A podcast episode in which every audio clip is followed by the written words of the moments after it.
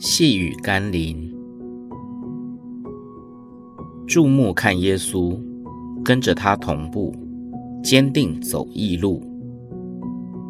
今天要读的经文是《路加福音》十一章十四节、十五节。耶稣赶出一个叫人哑巴的鬼，鬼出去了，哑巴就说出话来，众人都稀奇。内中却有人说，他是靠着鬼王别西卜赶鬼。现代网络上许多网民喜欢酸言酸语，无论别人怎么说怎么做，都可以有各种负面、消极、批判、情绪化的留言与回应，弄得许多人与人的关系处在高压与紧张的氛围中。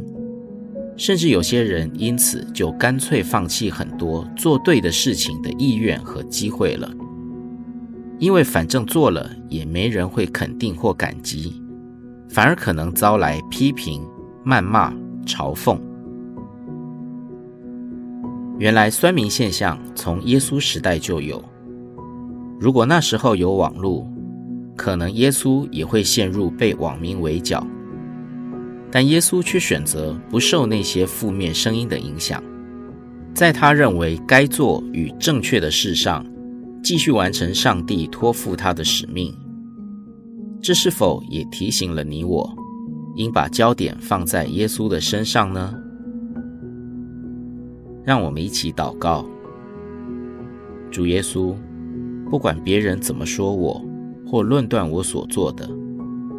但我知道，我所言所行，不是为了要讨人的肯定或赞赏，乃是为了完成你的托付使命。因此，求你让我在这动辄得救的世代里，仍能奉你的名尽力去做每一件容神益人的事情。奉耶稣基督的圣名祷告，阿门。